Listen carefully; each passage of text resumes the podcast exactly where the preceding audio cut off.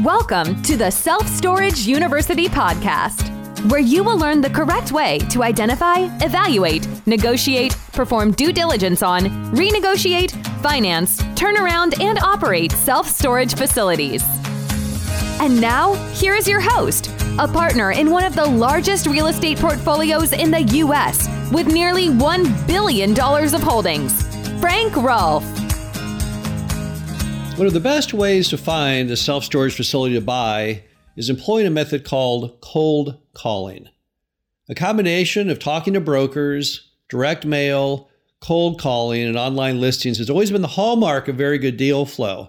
Yet many people are afraid. They have concerns about doing cold calling. This is Frank Rolfe, the Self Storage University podcast. We're going to talk about how to overcome those concerns, the stress and the awkwardness seemingly of calling someone you don't know to see if they want to buy if they will allow you to buy their self-storage facility. So let's first talk about what cold calling is. What's its basic root? What, what is the concept here?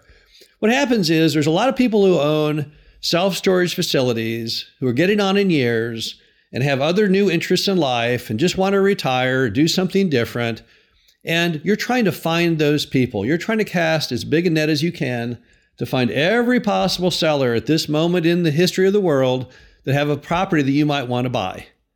So when you're cold calling, it's just one additional way, one additional net to cast to find out what are the options. If you're going to spend your investment dollars, obviously you want to make the best investment you can. What are the options out there? So it's not the whole thing. No one has ever built their career about only buying a self-storage property that came from a cold call. It's just one additional tool, but it's a very important tool. It's important because there's some people who are a little just more passive about selling. They're kind of on the fence. They might sell and they might not sell. They don't want to sell hard enough that they list their property for sale with a broker or that they put it online or they even respond to a postcard. But sometimes if you more actively reach out to them and get them on the phone, it kind of gets them off the fence. And they say, well, you know what? I've kind of been thinking about it. So maybe I would want to sell my storage facility. So that's what cold calling is. It's it's not the entire ball game, but it's a very, very important part of it. So then why do people feel so stressed out in cold calling? Well, the basic root is, as we all know, the number one fear in America is public speaking. And public speaking is kind of considered awkward, getting up and talking to people you don't know. And so by definition, cold calling is talking to people you don't know. That's why they call it cold calling, because you don't know them.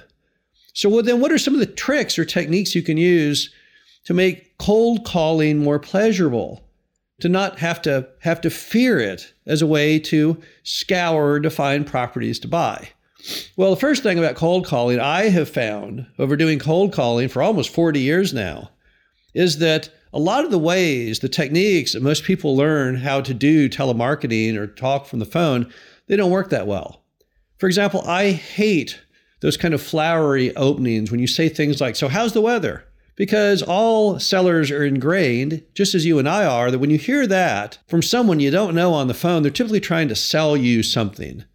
And when you're trying to sell someone something, what's your first reaction? It's defensive. I don't want to buy any. I paid at the office. That's what you want to do. You just want to get off the phone. A lot of times people just hang up. When they hear a telemarketer, what do they do? They just hear the opening thing with, hey, how how's the weather? And they just hang up on them. They don't know their voice. They don't know their name. They don't understand what that call number is. And they say, ah, someone's trying to sell me something. But in this case, you're not trying to sell people something, right? You're trying to give them money. It's the reversed role. So you're not cash going out. You're cash going in. And they would have a very pleasurable response to that theory if they only knew why you were calling. So cut out any of those flowery openings. Just go straight down to business. Just say you were calling because you're interested in buying their self-storage facility. The minute they hear those words, the demeanor completely changes. Because then they know you don't want them to get out their credit card or get out their checkbook. But instead, you want to potentially get out your checkbook. And they react very positively to that. And that's why some people, when they first start off cold calling, they try and follow a script, or they get a self-help book and they go do what it says. That's a catastrophe. Instead, just tell people what you want. Let them know on the front end they don't have to worry. Give them freedom from fear of what you're calling about, and you'll have a much better reception. Another trick on cold calling is call only during appropriate days and times. Most of your sellers out there do not want to receive a call early in the morning, nor do they want to see receive a call at dinner time, or probably even in the evening. You have a very narrow window of cold calling. Based on time zone, in the time of the person that you are calling, I would never want to call before ten in the morning, nor would I want to call after four in the afternoon. So if you're going to do it, at least do it during times that are appropriate for the person on the other end of the phone. No one wants to get woken up. No one wants you to interrupt their lunch. No one wants you to interrupt their dinner or interrupt them from watching their favorite movie on Netflix. So try and confine it to that one narrow window. Next, have the right attitude about what you're doing. Don't look at this as a chore, like, oh gosh, I'm going to cold call these people. I hope I can find a storage property to buy.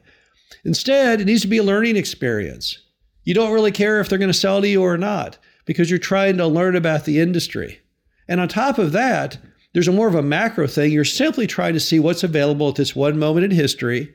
So you, because you only live once, at this one spot in your life can make the best buy. So it's kind of a scientific experiment. And it's nothing emotional, nothing to get upset about, nothing to be depressed about, nor to be enthused about. You're simply trying to build a list that tells you how many different properties there are out there for your investment dollar. And the whole purpose being that every dollar you spend on one property is a dollar less you have to spend on another. So as a result, you want to build as big a deal pipeline as you humanly can. And this is one of those tools. But understand that and don't get that worked up about it. You may never find a deal from cold calling. If you call and talk to one hundred sellers and you end up not buying any of their properties, but buying something instead from something you found from a broker, that's not a bad thing. That simply means you did your job. You looked and found as much as you could that was available for sale, and you can go to your deathbed knowing you did everything you should have done. Certainly no reason for embarrassment, no reason for failure. You just did exactly what any smart buyer would do. And you also will learn a lot. When you talk to these people, they're often from the greatest generation or the silent generation, much better people than most boomers or millennials would be. And they'll tell you, when you ask them questions, they'll tell you interesting, factual things that you need to know if you're going to buy a storage facility. They'll give you lots of good tips, even if they don't sell to you, things that it would be good for you to know. Now, one good way when you have those awkward moments on a cold call to bridge the gap is to ask the magical question. How did you come to own this storage facility? That is the best question you can ask on a cold call. Because what's going to happen is the person is going to now tell you their whole story, all of which is great information for you to know, both on that property and on the industry in general. And additionally, gives you the chance for bonding. Because the magical quality of cold calling is the ability to bond with the seller. Now, I've got a million bonding stories. I could go on talking about bonding for days straight. But the bottom line is, when you're talking to older people, traditionally, they want more out of life than just money. They're looking, if they're going to sell their storage facility, they're wanting to sell to somebody that they like, somebody that they want to help. And when you talk to them on the phone, you have the ability to get that bond. You don't get that through a direct mail piece. You don't get that through a broker. You don't get it through an online listing. Cold calling is one of the few ways that you ever actually have the potential for bonding with the seller. From bonding, what can spring forth is a better than market price and sometimes seller financing. All kinds of benefits available when you bond with people. And cold calling gives you that capability. So when you add that into the mix, what's it really mean? Well, when you're cold calling people, you're just trying to be a friendly, happy you. Not a stressful you, not a sales telemarketing you. You're just trying to be the real you. You've got a very simple mission. You're trying to find the best of all the options out there to invest in. And you like people. And you want to learn about storage. And hey, by the way, would you want to sell yours? And if not, tell me more about the industry. How'd you come to own it? How's it all work? As long as you have that frame of mind, you will do the best. Because when you exude that magical spirit that you want to go ahead and make relationships and be friendly, that's what attracts sellers. When people try and use the skills they read in self-help books, none of those things are achieved. You read a script, a cold narrative, it gets a very poor reaction typically from the seller, and then you hang up and you've accomplished nothing. Instead, expand your horizon.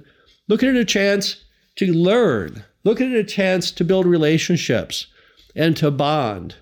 Those are the key features. And as long as you approach cold calling in the right manner, you'll no longer find it cold. This is Frank Rolfe, Self Storage University podcast. Hope you enjoyed this. Talk to you again soon. Thank you for listening to the Self Storage University podcast. Be sure to visit us at S S U podcast dot com, where you can learn the correct way to identify, evaluate, negotiate, perform due diligence on, renegotiate, finance, turn around, and operate self-storage facilities.